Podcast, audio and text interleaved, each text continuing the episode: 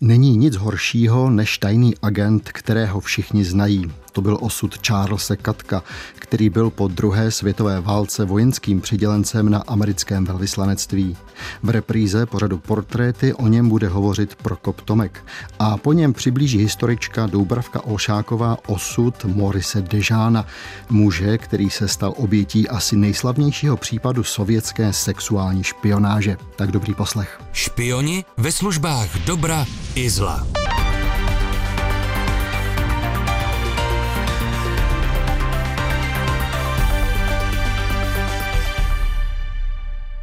Přenechali váhaví američané po druhé světové válce Československo Stalinovi? Tahle otázka napadne asi každého, kdo se pečlivě pustí do studia, alespoň těch veřejně dostupných materiálů, které do února 1948 vyprodukovali američtí diplomaté a zpravodajci v Praze. Pod mnohými z nich je podepsán Charles Katek, muž, který po druhé světové válce řídil americkou spravodajskou práci v Československu. Právě jemu věnuje dnešní pořad historik Prokop Tomek, kterého k mikrofonu pozval David Hertl. Portréty.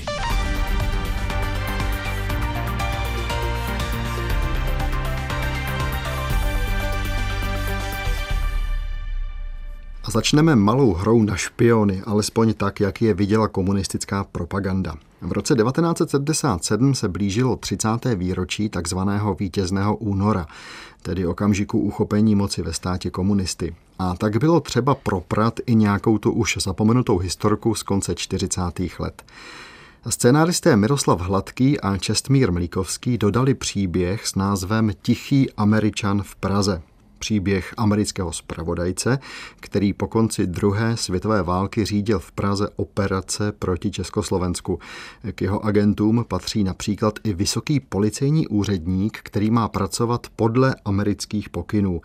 Jak to vypadá, když se tito dva sejdou, to si teď poslechněte, jen dodám, že zrádného policejního úředníka hrál Vladimír Ráš, neméně zrádného amerického zpravodajce Josef Langmiller. Zatím jste neudělal vůbec nic. Upevnil jsem svoje postavení.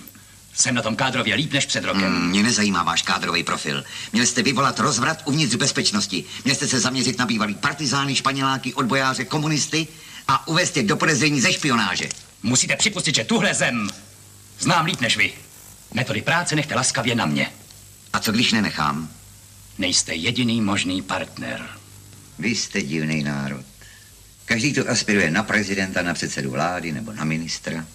A já to mám udělat za vás a za svoje peníze? Tak to jste na omilu, drahý pane majore. Tuhle fušku si doděláte sami. Jestli ne, tak se přiznejte a zachráníte socialismus. Vaše žertíky nejsou vůbec na místě. Tak dobře, tak budeme používat jiná slova. Okamžitě zahájíte kádrové přesuny. Komunisty a sympatizující budete povyšovat a posílat pryč z Prahy. Rozděleně. Tady v Praze chci mít jenom vaše spolehlivý lidi. Vyčleníte je k hlídání rozhlasu, hlavní pošty, nádraží, letiště, elektráren a tak. Jasný, soudruhu majore? Jste hazardér. Musíte si uvědomit, že tyhle zásahy mi jen tak neprojdou. Je v sázce moje postavení. Důvěra. To se stává každému, kdo usiluje o státní převrat. Musíte si pospíšit. Jinak ztratíte všechno.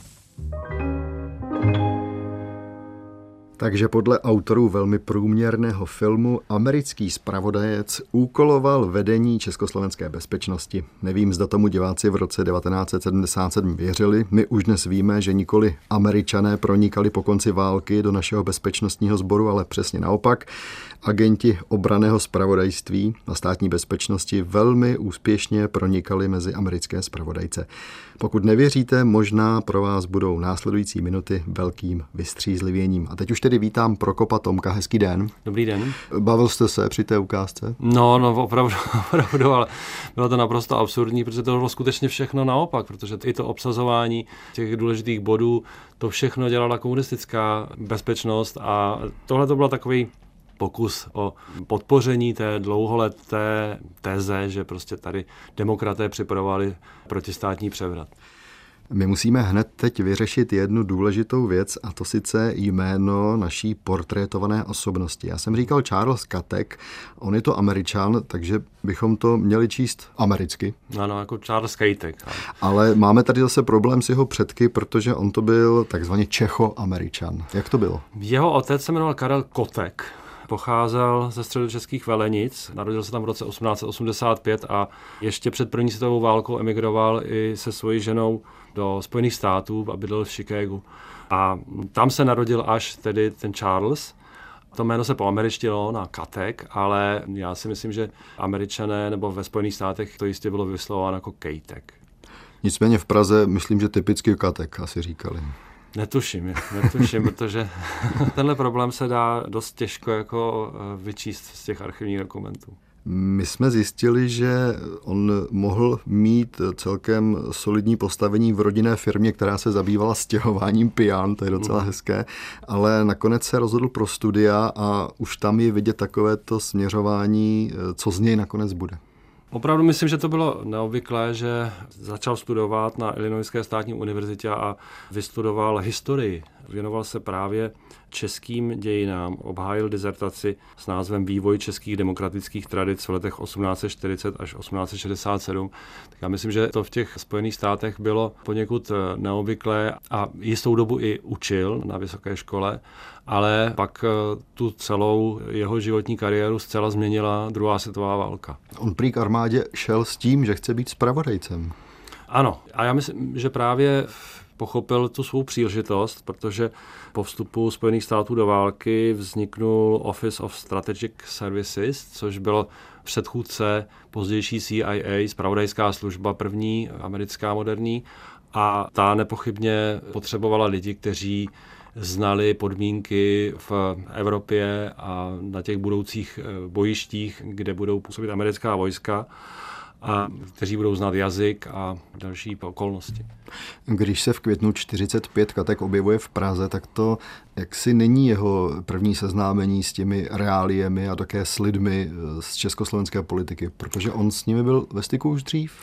Určitě je to strašně důležitý moment, kdy je vyslán jako už důstojník toho OSS eh, do Velké Británie a v Londýně se stává styčným důstojníkem u československé exilové vlády a pozná všechny významné osobnosti, nejenom z řad politiků, včetně nevím, Jana Masaryka, ale Znal i... se s Edvardem Benešem? Já myslím nepochybně. Seznámil se i s řadou vojáků, jako byl generál František Moravec samozřejmě, a třeba Josef Bartík, který pak působil v těch strukturách ministerstva vnitra krátce po druhé světové válce. Takže seznámil se tedy s politickými i vojenskými a spravodajskými postavami, které potom hrály roli nejenom za války, ale i v tom poválečném období do roku 1948. Já jsem si přečetl, že když přijel do Prahy, tak obrané spravodajství jej okamžitě identifikovalo jako hlavu amerických špionážních služeb v Československu. A podle toho, co on tady dělal, jak jsem si přečetl v mnoha knížkách, tak ten jeho život spíš než takového typického spravodajce byl takový možná život malinko jako Bonvivána, že si uměl užít tu svoji misi tady. Určitě si uměl užít. Je otázka, jestli okamžitě na něm začali pracovat a okamžitě rozeznali, protože on přijel velice těsně po konci války se s tou svou vojenskou misí se účastnili vlastně obsazení prázdné americké ambasády, která celou dobu v Praze na tržišti vzala prázdnou, to myslím, že se o to starala švýcarská mise. Ano, ten zážitek popsán velmi pěkně, jak si přišel pro klíče ke švýcarskému velvyslanci mm-hmm, aha, a ten mu je naprosto klidně předal s tím, že se o budovu opravdu starali a že s ničím ani nehnuli. No, dokonce tam zůstalo nějaké auto a prostě zřejmě tam ty Němci vůbec nevešli. A to si myslím, že v těch květnových dnech eh, na to ještě nebyl čas a ještě se nevrátilo z fronty obrané spravodajství, kterému velel Bedřich Rajcin, pověstný. A tato složka, protože to byla vlastně vojenská kontrarozvědka, tak ta se začala od toho léta, skutečně od toho léta 1945 intenzivně věnovat eh, Charlesi Catekovi a začali ho opravdu sledovat, včetně kontroly korespondence, kontroly telefonního spojení, což tehdy nebylo tak jednoduché v těch technických podmínkách, které byly. A sledování, kteří důstojníci československé armády se setkávají a schází s tady tím důstojníkem a se kterými politiky se Kejtek stýká. Takže ty svazky se zachovaly od toho května 1945, teda od toho léta 1945 určitě. A je to tak, že všechny tyhle naše bezpečnostní složky, obrané spravodajství, státní bezpečnost, zemský odbor bezpečnosti, byly výrazně pod vlivem komunistů? V případě obraného spravodajství nepochybně, protože to byla složka vzniklá v Sovětském svazu u Československé armády, velelí ten Bedřich Rajcin. Zemský odbor bezpečnosti druhé oddělení to byla složka, která byla spravodajská a která byla jednoznačně ovládaná komunisty také. Je to pravda, že zejména v těch spravodajských složkách bylo hodně komunistů, rozvědce velel rovněž komunista. Takže skutečně to byla velká pozornost, která byla věnovaná stykům se Západem která se týkala toho, jak se českoslovenští důstojníci, jaké mají styky, jak se projevují a jaké jsou jejich tedy takové priority. Pojďme k první ukázce, je z knížky Igora Lukeše Československo nad propastí. V lednu 1946 Katek ještě stačil dostat od prezidenta Beneše válečný kříž. Citace, která ho doprovázela, se hemžila superlativy. Bylo to však naposledy, kdy byl Katek nebo kdokoliv z jeho kolegů takto poctěn. Bylo totiž nad slunce jasné, že na Loretánském náměstí se američané nevěnovali ničemu jinému, než sbírání tajných informací. Vojenská mise se tím přirozeně stala trnem v oku československých kontrarozvědných organizací. Zejména obrané spravodajství už od počátku roku 1946 otevřeně všechny členy Katekova týmu sledovalo, vydíralo české zaměstnance mise a vymáhalo od nich důvěrné informace pomocí slibů a vydírání. Katek probral situaci se Steinhardtem a společně našli řešení. V březnu 1946 byli všichni američané z vojenské mise formálně převedeni pod úřad amerického vojenského ataše na velvyslanectví a to jim zaručilo diplomatickou imunitu. Katek získal titul ataše, i když pro své přátele byl dál Charlie nebo plukovník. Komunisté v obraném spravodajství a státní bezpečnost z této změny neměli vůbec radost. Když je ministerstvo zahraničí informovalo, že bývalá vojenská mise administrativně přešla na velvyslanectví Obrané spravodajství protestovalo, že přece nejde o diplomaty. Jediným posláním členů mise je provádět výzvědnou činnost proti Československu. Bouře se blížila a už bylo slyšet hřmění, ale večírky a sběr informací na Loretánském náměstí pokračovaly vesele dál. Posloucháte portréty, profily malých i velkých osobností 20. století. Premiéra ve čtvrtek po 8. večer na Plusu. A do dnešních portrétů jsem si pozval historika Prokopa Tomka. Bavíme se o Charlesi Katkovi, americkém zpravodajci, který po druhé světové válce působil v Praze. Teď jsme slyšeli večírky a sběr informací na Loretánském náměstí. Americká vojenská mise sídlila na Loretánském náměstí číslo dvě. Bylo tam spíš veselo nebo spíš se sbíraly informace? Ty zprávy, které zejména obrané spravodajství získalo o tom, co se tam děje, tak se zdá, že tam bylo veselo a konec konců to potvrzuje i historik Igor Lukeš, který se tomu tématu věnoval hodně intenzivně. Charles Kejtek využíval jistě toho, že byl taková zajímavá osobnost, prostě plukovník americké armády, umějící česky, důstojník, který má vzdělání, který rozumí té zemi a který má také velký přístup k různým zajímavým fondům, jako alkohol, cigarety, jídlo. Nylonky. Určitě v té poválečné Praze to bylo takové zjevení, byl určitě nepřehlednutelný, měl obrovské auto a tak. Já jsem Ale... se dočetl, že byl mimořádně společenský typ. Mimořádně společenský, určitě věnoval se ženám a tak dále.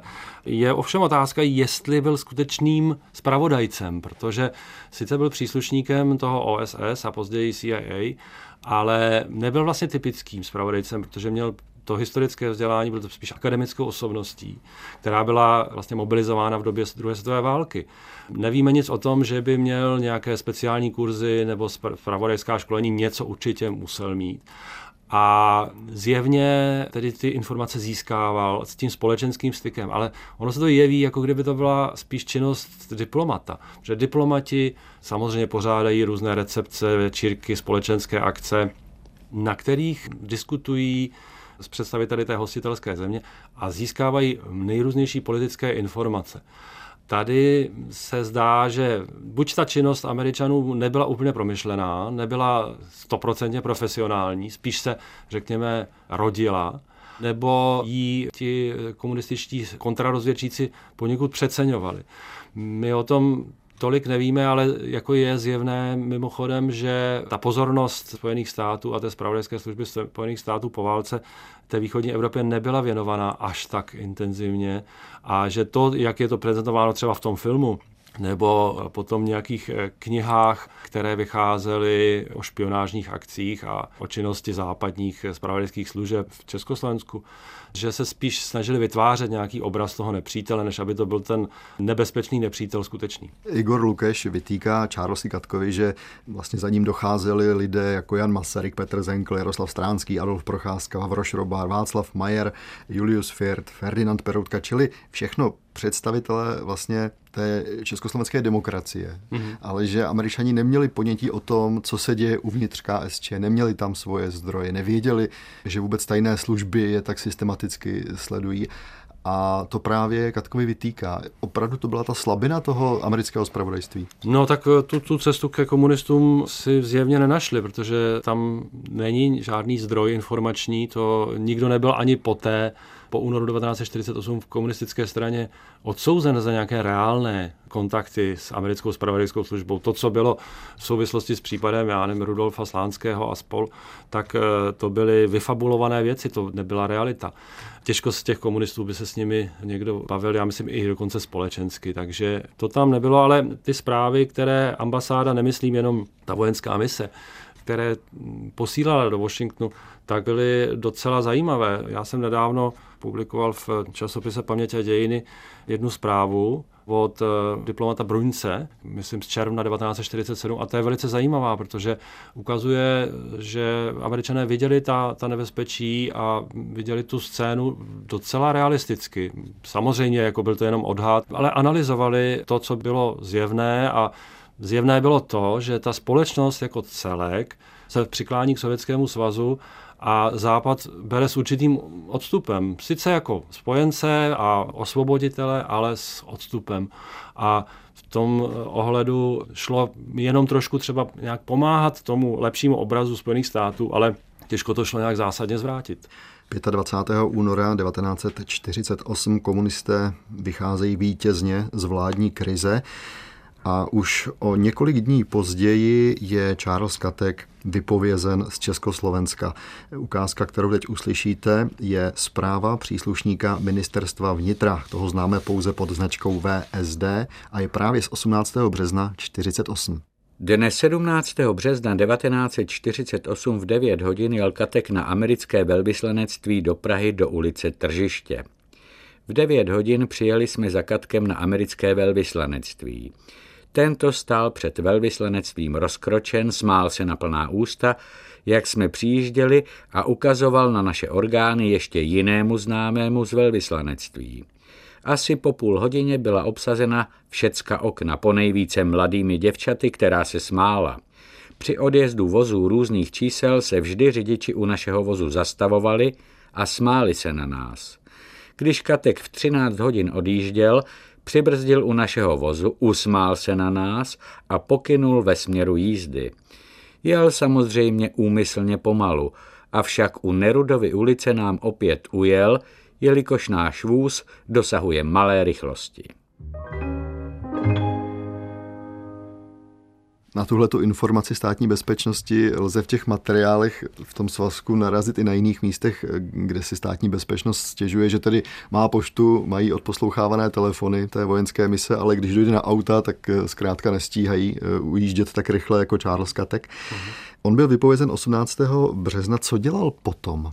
Tak to je taky zajímavé, protože on zůstal ve styku s tou československou věcí přesunul se poměrně nedaleko do Frankfurtu nad Mohanem a v té americké okupační zóně Německa řídil činnost zpravodajské služby, v tom případě teda CIA, proti komunistické Československé republice.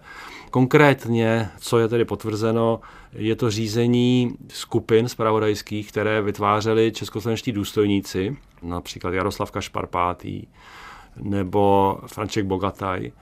A tito důstojníci vysílali do Československa svoje kurýry, agenty, agenty chodce, aby získávali nejrůznější informace, případně přinášeli do Československa vysílačky a budovali spojení a takový ten spravodajský systém v Československu, protože ta země byla tehdy uzavřená, necestovalo se, cenzura, informace byly utajované, takže to byl vlastně jeden z mála způsobů, jak ty zprávy, které byly důležité pro možné rozhodování, tehdy se hovořilo i o případném vojenském konfliktu mezi Západem a Východem, takže to byla celkem logická činnost. Toto dělal tedy Charles Kejtek zhruba do roku 1954, kdy v Německu činnost tohoto typu v podstatě končí. Vzal si sebou do Německa někoho z toho týmu té bývalé vojenské mise, kterou měl na Loretánském náměstí?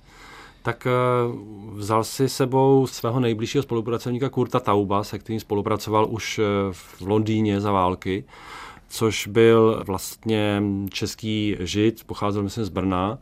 Taup s ním spolupracoval, měl svoji takovou kancelář v Řezně, v Regensburgu. Byl takový mezičlánek mezi těmi skupinami a Kejtkem. Ale jinak eh, mimochodem v té misi v Praze bylo více Čechů nebo Američanů českého původu.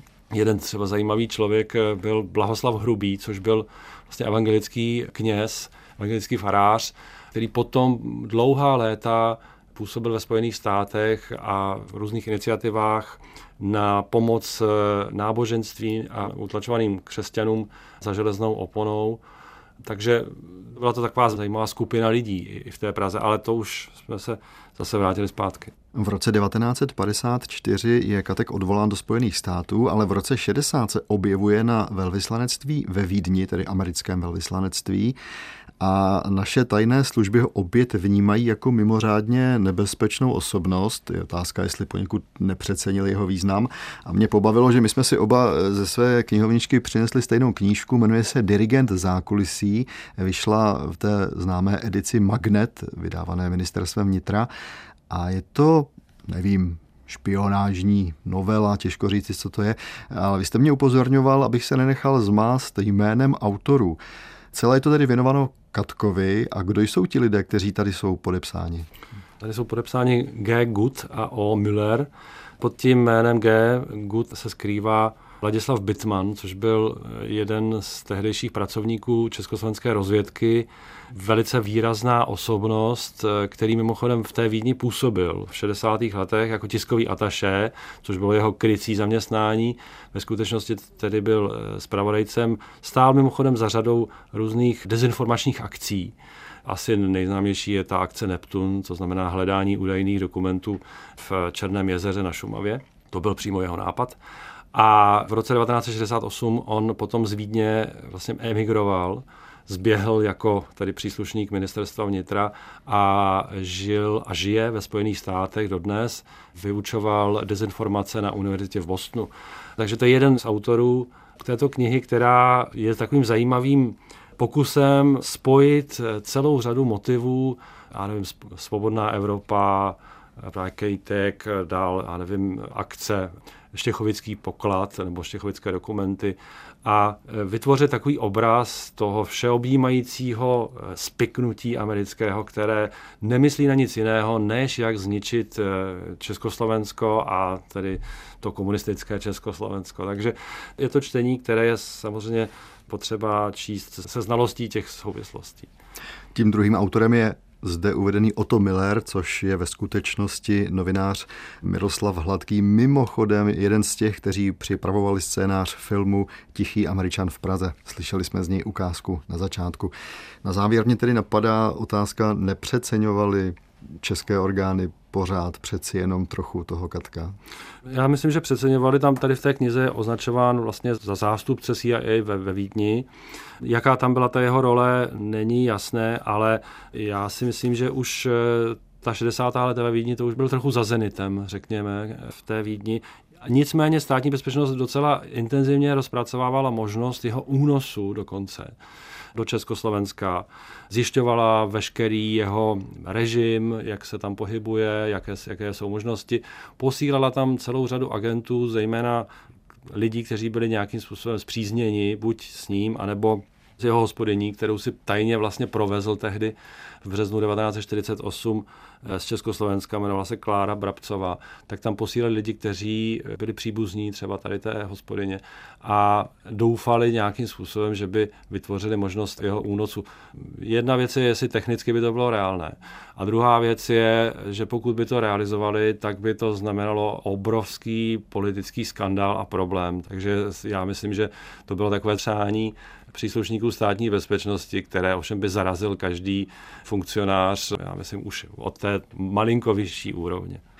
Říká na závěr Prokop Tomek. Já doplním, že Charles Katek zemřel v roce 1971. Díky, naslyšenou. Naslyšenou. Ukázky do dnešního pořadu přečetl David Schneider, technicky spolupracoval Jiří Benák a dobrý poslech dalších pořadů Českého rozhlasu Plus vám přeje David Hertl. Posloucháte skutečné příběhy agentů ve službách režimů dobrých i zlých. Najdete je také na webu plus.rozhlas.cz a v aplikaci Můj rozhlas. Neškodí občas podívat se na události doma pohledem zvenčí. Třeba takzvaná Třetí republika, tedy období mezi květnem 45 a únorem 48. Lidé ji tehdy vnímali jako pokus o přechod od liberální k socialistické demokracii. Málo kdo rozpoznal nebezpečí takové iluze. Málo koho napadlo, že komunisté nemají v plánu respektovat demokratické mechanismy. Zvenčí to ale vidět bylo, jak dokládá případ tehdejšího francouzského velvyslance v Praze.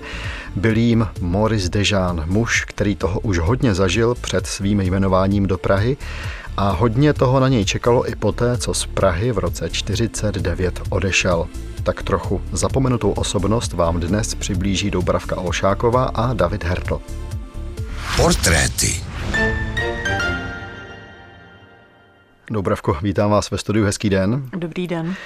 My si chceme dnes eh, přiblížit člověka, o kterém se hodně mluví třeba v pamětech Eduarda Beneše, ale než k tomu setkání Edvarda Beneše a Morise Dežána došlo, tedy někdy v těch 40.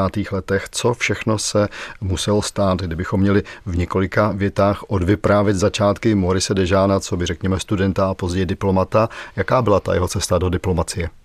Ta jeho cesta do diplomacie byla velmi nezvyklá, protože se narodil v rodině řezníka, což skutečně ve francouzské diplomacii nenajdeme příliš lidí, kteří se rekrutovali z téhle sociální vrstvy. Roce... Tam je důležité mít dobrý původ pro takovou práci. Tam je důležité mít dobrý původ nebo být nějakým způsobem součástí toho systému prostě diplomatických rodin nebo té bývalé aristokracie. Tohle tedy eh, případ Morise Dežána nebyl.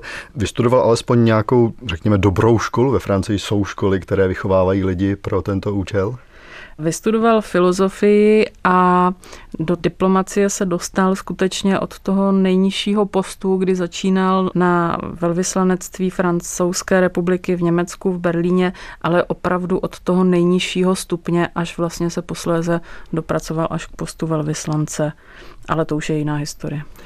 Je tam asi určitě důležité zmínit období let 39, 40, události, které se dějí ve Francii, ty jsou všeobecně známé. Jak na to reagoval Maurice Dejean? Zůstal v té diplomacii? Maurice Dejean v té době působil na, francouzském velvyslanectví v Německu, jak už jsem říkala, a měl tu jedinečnou možnost pozorovat chování německých politiků přímo zblízka. V té době on si uvědomil, že Německo bude hrát velmi důležitou roli v Evropě v následujících letech a když potom se připojil k de Gaulleovi v Londýně, tak vlastně celé to jeho působení eh, v Berlíně na té francouzské ambasádě předurčovalo také jeho určitou analýzu evropské politiky pro leta 40. a potom později i pro ta leta 50. Říkáte, když se připojil k De Gaulleovi, že bychom to otočili, De Gaulle si ho i takzvaně vybral, byl to zkrátka, řekněme, člověk, od kterého se dalo očekávat ještě něco velkého, Maurice Dejean? Maurice Dejean patřil v té francouzské diplomacii k postavám, které možná nehrály prim, ale vždycky byly na blízku osobám, které rozhodovali. Takže on se stal vlastně v roce 1939 eh, pobočníkem Roberta Coulondra, což byl šéf kabinetu Eduarda Daladiera a z téhle pozice on vlastně zase mohl takovým tím nenápadným způsobem ovlivňovat tu francouzskou zahraniční politiku v Londýně a zároveň teda mohl sledovat, jaké jsou důsledky těchto rozhodnutí a jakým způsobem se ta evropská situace vyvíjí. Když se Edward Beneš s Morisem Dežánem setkal, tak si do svého deníku zapsal následující. Dežán byl za Mnichova úředníkem na francouzském velvyslanectví v Berlíně a odtud všecku bídu tehdejší francouzské politiky a diplomacie sledoval a tam ji zažil. Nikdy s Bonetovou politikou nesouhlasil, zůstal vždy věren naší dřívější společné linii a hned se také po červnové kapitulaci z roku 1940 připojil k de Gaullově revoltě. Patřil k nemnoha francouzským diplomatům, kteří zůstali věrni Francii bojující. Plně se mnou souhlasil a sám připojoval své důvody, abychom tuto politiku nastolili a dovedli ji až do konce. Pro Edvarda Beneše, z jehož pamětí jsme si teď citovali, bylo v letech druhé světové války klíčové zbavit se Mnichova, zbavit se Mnichovské dohody. Maurice Dejean v tomhle sehrál určitou roli. Obecně bylo to v případě Francie jednoduché a snadné přesvědčit francouze, že by se měli vzdát toho svého podpisu, že by měli anulovat ze své strany Mnichovskou dohodu? Jednoduché a snadné to určitě nebylo, protože to byla v té době stále platná úmluva. Takže ta iniciativa vzešla neoficiálně ze strany Eduarda Beneše, který kontaktoval Morise Dežána, potom se spolu sešli, několikrát spolu o tom tématu pohovořili a potom posléze vlastně se uvedla celá ta diplomatická mašinérie do pohybu a skončilo to skutečně tím podpisem a faktickou anulací Mnichovské dohody, ale zase jako ta role Morise Dežána je prostě neocenitelná, protože kdyby on naznačil Benešovi, že vlastně francouzská vláda není připravena přijmout tak zásadní krok k anulaci této dohody, tak vlastně by se nic nestalo. Maurice Dežán tím, že viděl a znal německou politiku, měl zkušenosti se zabráním sudet zase z toho pohledu z Berlína, tak dokázal analyzovat a byl si vědom toho, že Československo bude hrát v té poválečné Evropě velmi významnou roli. Tak pojďme znovu ocitovat z pamětí Edvarda Beneše právě ten klíčový okamžik takzvané likvidace Mnichovské dohody ze strany Francie.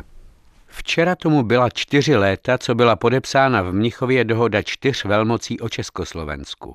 Podepsala ji také Francie, její tehdejší ministerský předseda a jedním z hlavních osnovatelů dohody byl tehdejší francouzský zahraniční ministr.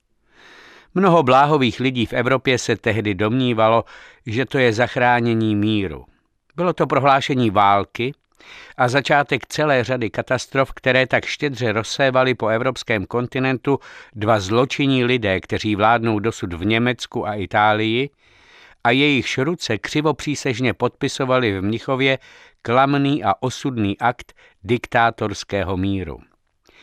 V den čtvrtého výročí paktu sešli se v Londýně šéf bojující Francie generál de Gaulle a jeho komisař pro věci zahraniční Dežán s československým ministerským předsedou Šrámkem a zahraničním ministrem Janem Masarykem, aby podpis francouzského premiéra z 29. září 1938 slavnostně vymazali z historie našich obou zemí. Tak to bylo září 1942. O rok později, v listopadu 1943, se Maurice Dejean stal oficiálně vyslancem francouzské vlády u československé vlády v Londýně. Dobravko, vy jste tady říkala, že Dejean byl jedním z těch, kteří soudili, že Československo bude po válce v té střední Evropě hrát důležitou roli. Proč si to mysleli? Co od Československa poválečného očekávali? Maurice Dejean a nejenom on vlastně v té době patřil ještě k té staré gardě francouzských diplomatů, kteří spoléhali na tu evropskou architekturu diplomacie a mezinárodních smluv. Od toho odvozovali vlastně koncept poválečné spolupráce, který měl spočívat na tom, že jednotlivé státy budou mezi sebou provázány a hlavním cílem poválečné diplomacie bude zase izolovat Německo, aby vlastně z toho Německa nemohla vzejít žádné další nebezpečí. No a odsud vyplývá i ta důležitá role Československa, protože Československo mělo sehrát tu významnou roli mostu mezi východem a západem. To byl koncept, který oni svým způsobem akceptovali a který se jim vlastně potom i hodil do těch prvních poválečných plánů. Potom už tomu bylo všechno jinak. Maurice Dejean je v září 1945 jmenován velvyslancem v Praze, tedy v Československu. Mimochodem, vy jste mi říkala, že prý si doslova o to místo řekl, je to tak? To místo měl zájem z toho důvodu, že jako pobočník de Gaulle, jako jeho věrný spolupracovník, byl přítomen při veškerých jednáních, které de Gaulle podstupoval už od toho roku 1943 a osud Československa mu byl velmi blízký. I z toho důvodu, že to byl jeden z mála francouzských diplomatů, kteří se aktivně zajímali o roli Sovětského svazu v té poválečné Evropě. My si teď přibližujeme to období let 1945 až 48 a tam se nám dlouhou dobu vleče takový pokus eh, obou stran, tedy československé i francouzské strany, uzavřít smlouvu o spolupráci.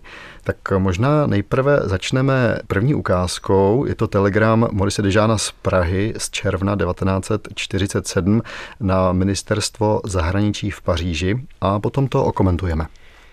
Trvám na tom, že se neodvolávám na jakousi šeptandu šířící se po Praze. Jde o prohlášení učiněná v Národním schromáždění panem Ducháčkem, mluvčím Československé strany lidové, který zároveň zastává funkci předsedy zahraničně politického výboru této komory. Poté ve stejném smyslu vystoupili další dva představitelé téže strany, kteří jsou zároveň členy kabinetu. Nejprve pan Procházka, ministr zdravotnictví, a poté pan Hála, ministr pošt. Hovořili jeden 30. května a druhý 10. června o snaze uzavřít smlouvu s Francií a Velkou Británií. Tato prohlášení mohou být snadno ignorována londýnskými deníky.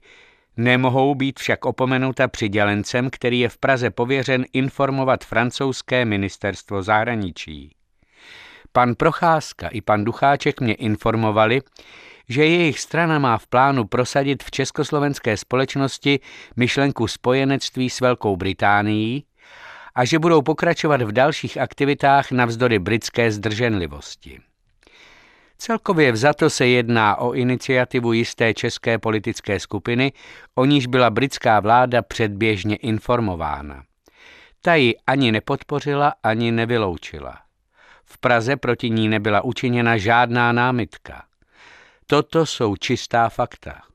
Co se týká hypotézy, podle níž nám vláda v Praze vyhrožuje spojenectvím s Velkou Británií, čímž nás chce přinutit akceptovat termín podpisu a podmínky podle jejího vlastního úsudku, je bezesporu důmyslná, ale nemá reálný základ. Za těchto podmínek se nemohu zdržet dojmu, že poplach je poněkud přehnaný. thank you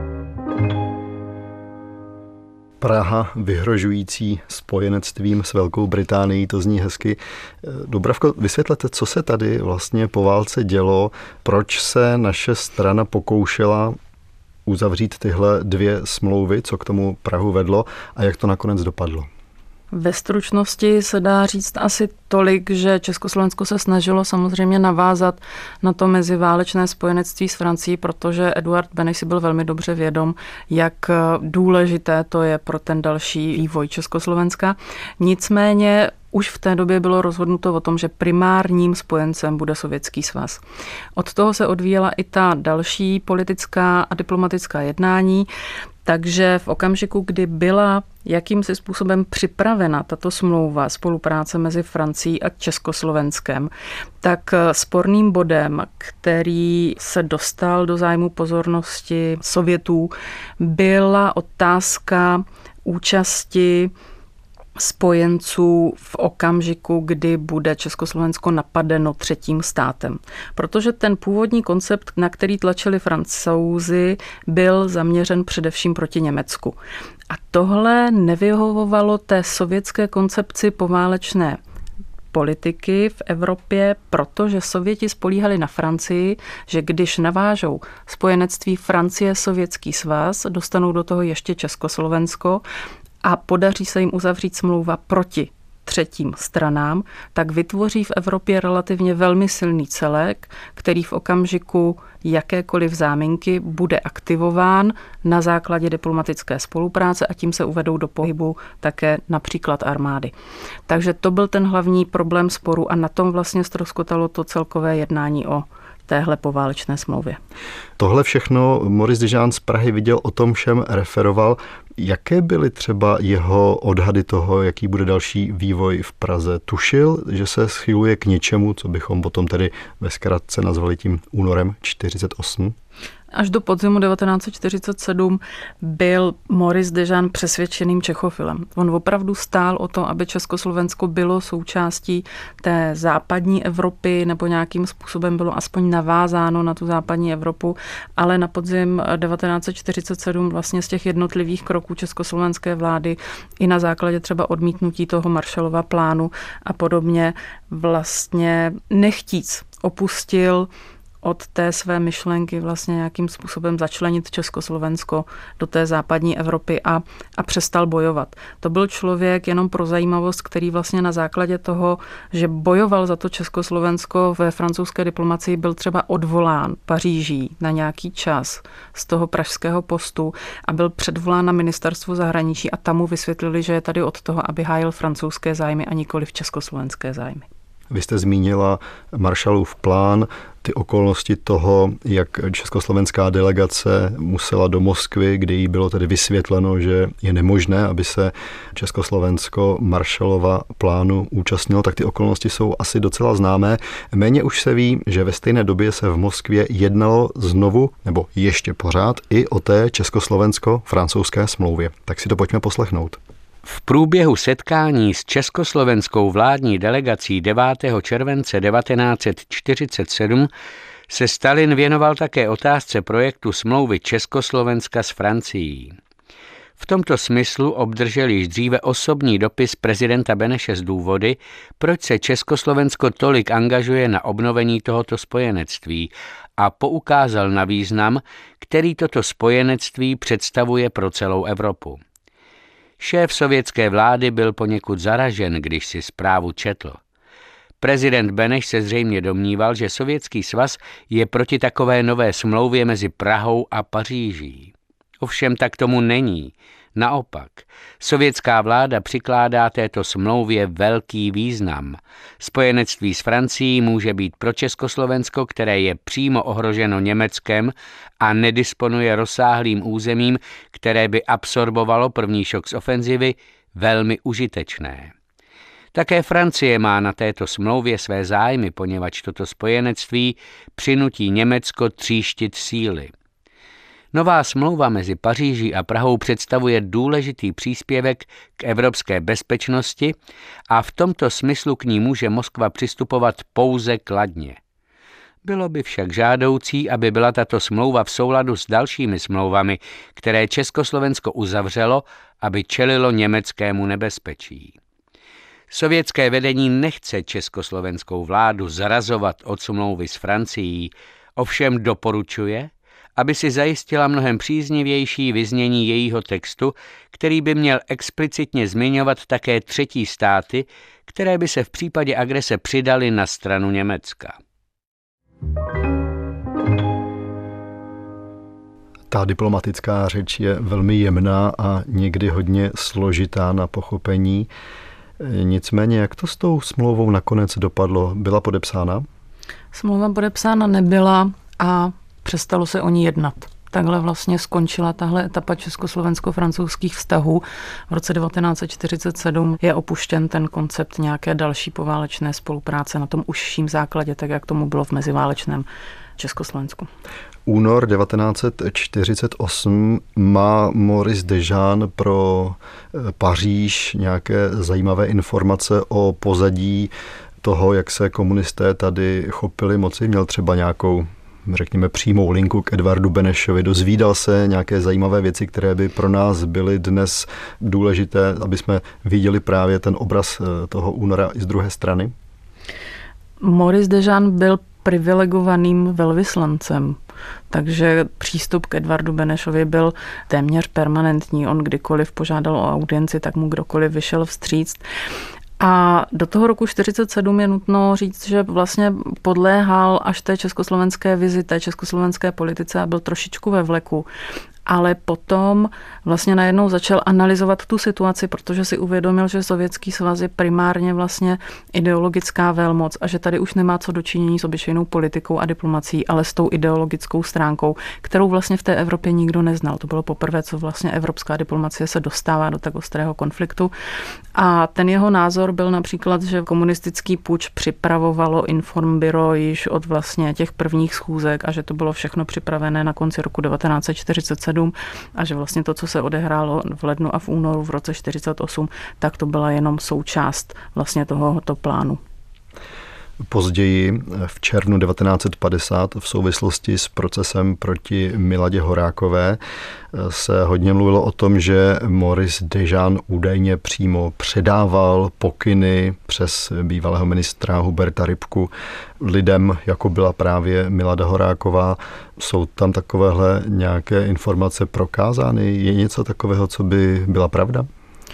Eh, samozřejmě, že Maurice Dežán měl velmi blízko i k československým politikům, protože se zajímal o to, co se děje v československé politice, ale to, co se dělo v rámci politických procesů, je trošku jiná historie, protože když se na ně zaměříme konkrétně a detailněji, tak zjistíme, že každý z těch procesů napadal vlastně jednoho západoevropského velvyslance. To jméno Maurice Dežána se objevovalo třeba v procesu Milady Horákové, kde se objevilo i jméno britského velvyslance, pokud se nemýlím. A ten cíl komunistického režimu byl jednoznačný. Jim šlo o to prostě zpřetrhat ty tradiční vazby a v okamžiku, kdy se velvyslanec dostane do této situace a je zmiňován na této úrovni, tak musí být vyměněn. Není to o tom, že by mohl se trvat nadále na tom postu, ale je vlastně pověst té země poškozena a dochází k postupné výměně. Takže vlastně v roce 48, aniž by komunistická moc o to přímo oficiálně požádala na základě těchto často vylhaných obvinění vlastně dochází ke kompletní obměně západoevropských eh, ambasadorů v Praze. Maurice Dejean působí v letech 1950 až 54 na Dálném východě, později byl v Tokiu, byl tedy velvyslancem Francie a v Japonsku, to bylo mezi lety 52-53. Následovala jeho práce vrchního francouzského komisaře v Indočíně.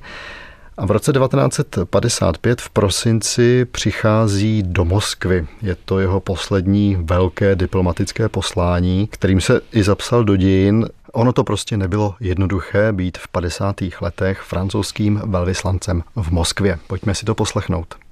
O Dežánovi se vědělo, že miluje mladé ženy. Chruščov podporoval léčku, kterou na něj v podobě sličné volavky připravila KGB, aby do ní Dežána chytila. KGB si zpravidla oběti sexuálního vydírání získávala tím, že je vyfotila při sexu s onou volavkou a pak je vydírala, aby získala informace, které potřebovala. V tomto případě se však k celé záležitosti, která byla svěřena Olegu Gribanovovi, přistupovalo delikátněji. Gribanov zařídil, aby byla Dežánova žena zaneprázdněna s mladými umělci, zatímco lascivní krásky, které se občas rekrutovaly z balerín Bolšoj teátru, byly povolány svádět Dežána. byl přistižen v posteli s Laurou, která mu řekla, že její manžel je v zahraničí. Agent KGB, který předstíral, že je jejím manželem, posléze vtrhl dovnitř, začal Dežána být a křičel na svou ženu, že je mu úplně jedno, kým ten chlap je. Dežán se svěřil svému ruskému příteli, který byl ale také agentem KGB a požádal jej, aby zuřícího manžela uklidnil. To se stalo. Pak velvyslanec příležitostně se svým blízkým ruským přítelem probíral tajné detaily francouzské politiky. Nebylo zapotřebí vydírat, pokud by se však objevila nutnost vydírání použít, stalo by se tak.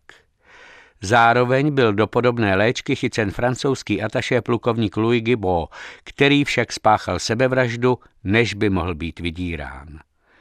Poté, co Ataše spáchal sebevraždu, musel se Dežán vrátit do Paříže, kde byl de Gaulem veřejně přivítán s voláním Takže Dežáne, vy jste se tedy miloval. Detaily příběhu byly zameteny pod koberec a Dežán odešel v tichosti do diplomatických služeb jinde. Co dnes můžeme říct si o tom, zda Maurice Dežán KGB něco řekl nebo neřekl. Archivy předpokládám samozřejmě jsou uzavřené, ale je možné soudit? Hmm. Problém u toho Morise Dežána je v tom, že on byl možná díky tomu svému původu často považován za tak naivního, až vlastně si člověk nemohl být jistý, jestli náhodou není tak dobře protřelý. Takže když se chceme dozvědět, jestli byl nebo nebyl agentem KGB, tak je zapotřebí vědět, že on v těch 30. letech třeba už spolupracoval s francouzskou rozvědkou na té francouzské ambasádě v Berlíně. Takže on byl ideálně zpravován v podstatě z obou stran a pokud něco řekl, pokud se stal agentem KGB nebo jim donášel, tak se zřejmě jednalo o věci, které on považoval za vhodné, aby Sověti věděli. Je pravda, že Sověti měli na Francii eminentní zájem, že Francii považovali za takzvaně nejslabší článek toho západoevropského řetězu? Bez sporu a ta náklonost v úvozovkách byla víceméně obou strana, protože pro francouze spojenectví s Německem v těch 50. letech ještě stále nebylo přijatelné a jediným partnerem, který mocensky odpovídal jejím představám o nějakém rovnoceném partnerství, byl ten Sovětský svaz a zase cílem tohoto partnerství bylo vlastně nějakým způsobem čelit tomu anglosaskému světu a spojenectví USA a Velká Británie. Maurice Deschamps odchází do důchodu v září 1964, zemřel v lednu 1982 v Paříži. Končí dnešní portréty, ukázky přečetl David Schneider, technicky spolupracoval Josef Trávníček. Od mikrofonu se loučí Doubravka Olšáková, zase někdy naslyšenou. Naslyšenou. A spolu s ní také David Hertl. Špioni ve službách dobra i zla.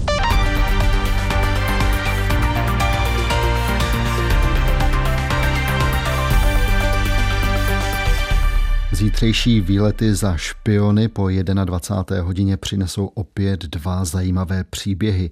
Tím prvním bude život Sydneyho Wrigleyho agenta, který údajně plánoval atentát na Vladimíra Ilíče Lenina a tím druhým bude příběh Richarda Zorgeho, profesionála v přetvářce klamu a lži, agenta sovětských tajných služeb, kterého nakonec Sověti nechali popravit.